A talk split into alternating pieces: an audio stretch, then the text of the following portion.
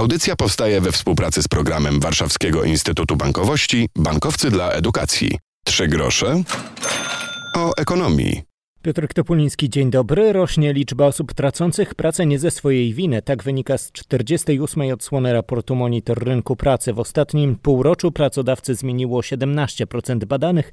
Jest to najniższy wynik w historii pomiarów, dodają autorzy. W dzisiejszej audycji rozmawiać będziemy niekoniecznie o tym, co się zmienia na których stanowiskach, a pracę zmieniają, zaznaczmy, sprzedaże i kasjerzy, kierowcy czy pracownicy biurowi i administracyjni. Porozmawiamy o o presji płacowej i o pewnych dodatkach, które pewnie znacie, a przynajmniej niektórzy z Was znają ze swojej pracy. Dodatek na siłownię, ubezpieczenie zdrowotne. Zapytamy, czy w obliczu różnych problemów na rynku pracy, problemów w gospodarce, takie profity będą ubywały, czy nie.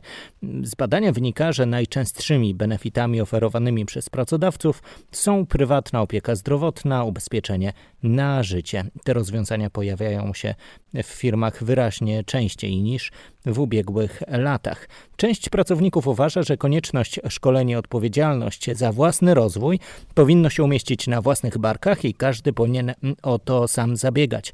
Druga grupa to pracodawcy biorący na siebie tę odpowiedzialność.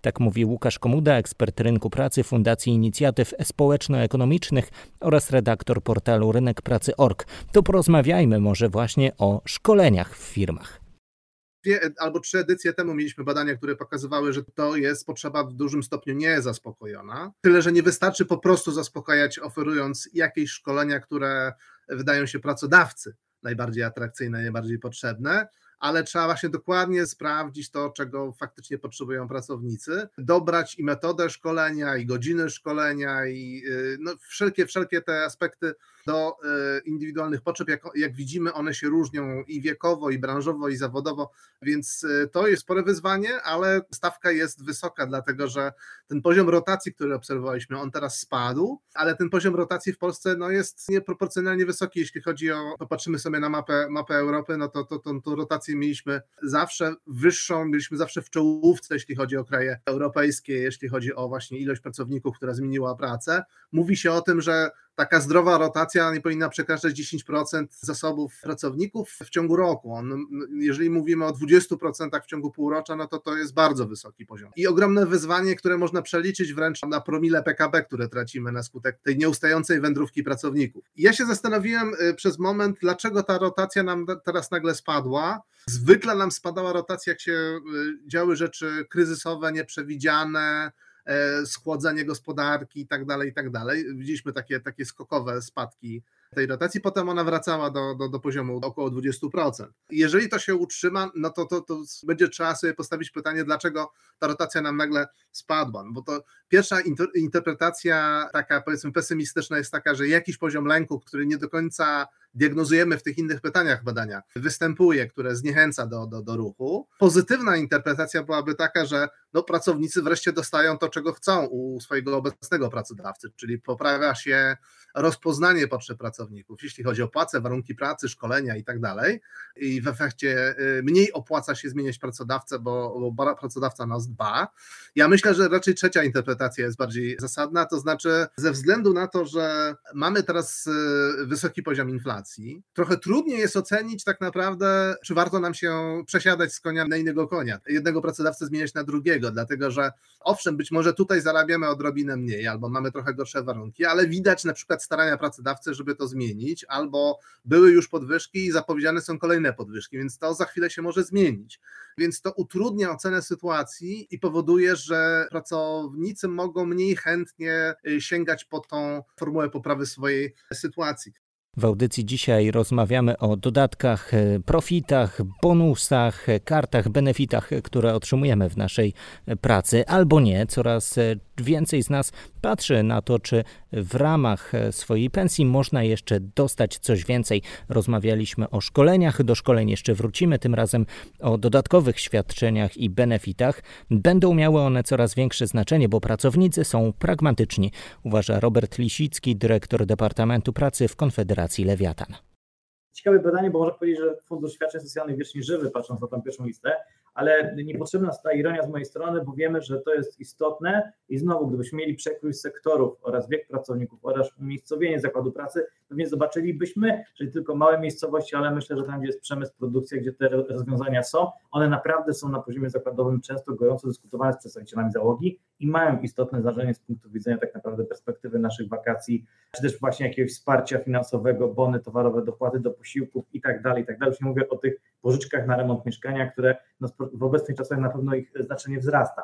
Natomiast jeżeli chodzi o benefity, ja myślę, że to jest bardzo ciekawe. No, prywatna opieka zdrowotna, odpowiedź jest oczywista. Myślę, że to będzie się nasilał trend, jeżeli chodzi o wsparcie pracowników, dostępy do służby zdrowia i istotności, ale także chyba to jest też element tego, że on stał się powszechnym, e, tak naprawdę, że takim benefitem istotnym, ale w miarę powszechnym, co widzimy po prostu na rynku, udział tego benefitu. Natomiast ciekawostką było to, jakbyśmy spojrzeli znowu na przekrój wiekowy naszych respondentów, dlatego że myślę sobie, że na przykład szkolenia, które tu się pojawiły i że one są związane z elementem rozwoju zawodowego, więc dlaczego pracodawca miałby ich nie dać, ale myślę sobie, że nie chcę powiedzieć może pokolenie ode mnie, ale grupa 20-30-latków, dla nich ten rozwój zawodowy i element tego, że czy ty pracodawco dasz mi szansę, żebym podnosił kompetencje zawodowe, ale też około zawodowe, jest bardzo istotnym, myślę, pytaniem w procesie rekrutacji tak naprawdę i coraz myślę, że wyżej jest pozycjonowane niż to było wcześniej.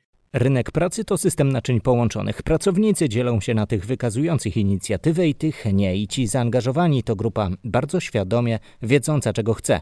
Zaznacza Rafał Glogier-Osiński, country manager LMC Polska, właściciel platformy do nauki online Seduo.pl, socjolog, ekspert rynku pracy. Tutaj jest też ciekawy wątek, ponieważ to zaczyna wchodzić, przeplatać się trochę z segmentem benefitów, bo już firmy, które inwestują w rozwój i benefity, zorientowały się, że rozwój jest benefitem. Mhm. Tak? E, także to też może być taka dwuznaczność przy niektórych odpowiedziach i to też warto pewnie doprecyzowywać. Natomiast te firmy, które w to inwestują, rozpoznają to i będą na tym budować kolejną nogę swojego marketingu rekrutacyjnego, budowane swojej e, marki pracodawcy i to nie jest puste stwierdzenie, bo coraz bardziej zaawansowane formy edukacyjne są w firmach i coraz bardziej zaawansowane formy benefitowe, takie na przykład jak y, platformy do zdrowia, na temat zdrowia psychicznego, zaczynają być wdrażane. Także ta polaryzacja rynku, która jest, i to ona jest polaryzacja społeczno-ekonomiczna, osoby z niskimi kwalifikacjami, z niskimi przychodami, które teraz coraz bardziej wskazują, że raczej kolejna praca będzie taka sama, co jest, no, co coś pokazuje na temat y, jakby nastrojów dosyć dużej grupy społeczeństwa i grupa, która czuje się doinwestowana, i wierzy w to, że będzie w stanie poprawić swoje warunki życiowe, no to to jest dosyć, duże, dosyć duża polaryzacja rynku i one jak na razie te wyniki pokazują, że ona się w ciągu ostatnich dwóch lat pogłębiła. Czyli możemy mieć jedną grupę talentów, którzy nie mają problemu z zatrudnieniem i tych, którzy będą marginalizowani i będą rotowali na rynku pracy. Ważne są kompetencje, które przez pracodawców, jakkolwiek to brzmi, są monetyzowane. Jak mówi nam Mateusz Żydek z Randstad Polska, nie każdy lubi szkolenia, no a jeśli już, to wybieramy różne ich formy stacjonarne szkolenia w grupie to nadal jest przede wszystkim forma preferowana przez e, pokolenie 30-latków, ale wszystko co online okazuje się, że interesuje pokolenie Z, więc znowu każe nam to przypuszczać, e, że w planowaniu tych form szkoleniowych może być bardzo istotne spojrzenie tak naprawdę na potrzeby poszczególnych grup, które tworzą nasze, nasze załogi i dopasowywanie się e, do nich. Proszę pamiętać, że na przykład 50-latkowie to jest grupa, która znowu mówi, żadnych szkoleń nie lubię. To znaczy, że musimy poszukać dla nich też innych form rozwojowych, jeśli chcemy wspierać rozwój tej grupy pracowników. Preferowane formy szkoleń stacjonarne versus online. Tutaj zdecydowanie oczywiście 49% e, mówi o tym, że preferuje formy stacjonarne, ale jest 24% osób, które mówią o tym, że e, zdecydowanie online. Czyli też wcale nie mała grupa mm, takich pracowników, którzy zdecydowanie wybierają to, taką, e, taką formę. Formę online preferują częściej kobiety, 28%, i to też być może jest e, kwestia związana z tym, z iloma innymi obowiązkami i aktywnościami kobiety się mierzą w życiu.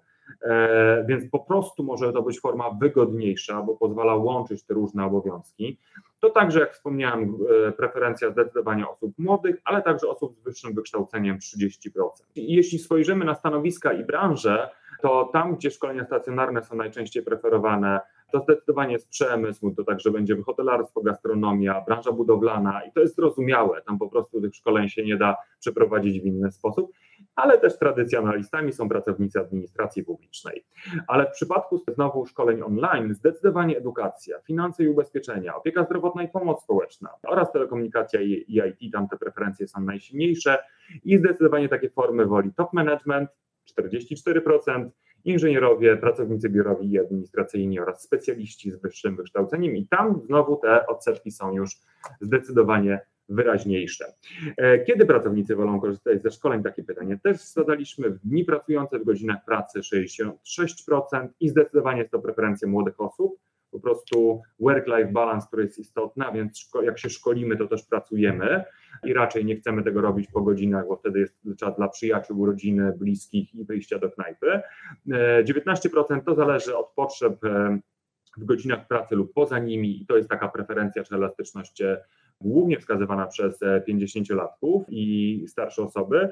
E, w dni pracujące, ale poza godzinami pracy, tutaj raczej te preferencje nie są wysokie i oscylują wokół 8%, a w dni niepracujące wolą zdecydowanie takie szkolenia także osoby powyżej 50 roku życia, Dodam tylko, że rosnąca inflacja i obecna sytuacja gospodarcza sprawiają, że w ostatnim kwartale rynek pracy zaczyna wysyłać niepokojące sygnały. Spośród wszystkich badanych, którzy zmienili w ostatnim półroczu pracodawcę, jedna czwarta jako powód wskazała utratę dotychczasowego miejsca pracy. W porównaniu z poprzednim badaniem widać wzrost na poziomie 6 punktów procentowych. Przed pandemią było to 18-20%. To tyle teraz. Zachęcam do słuchania podcastu 3 grosze o ekonomii. Tam nasze poprzednie audycje rozmawialiśmy m.in. o inflacji, o cenach paliw, o tym, co dzieje się w gospodarce, jeszcze będziemy mówili podczas kolejnych naszych spotkań. Myślę, że tematów nie brakuje, o czym przecież sami wiecie i sami e, czujecie to w swoich portfelach. Piotr Topuliński, do usłyszenia. Audycja powstaje we współpracy z programem Warszawskiego Instytutu Bankowości Bankowcy dla Edukacji.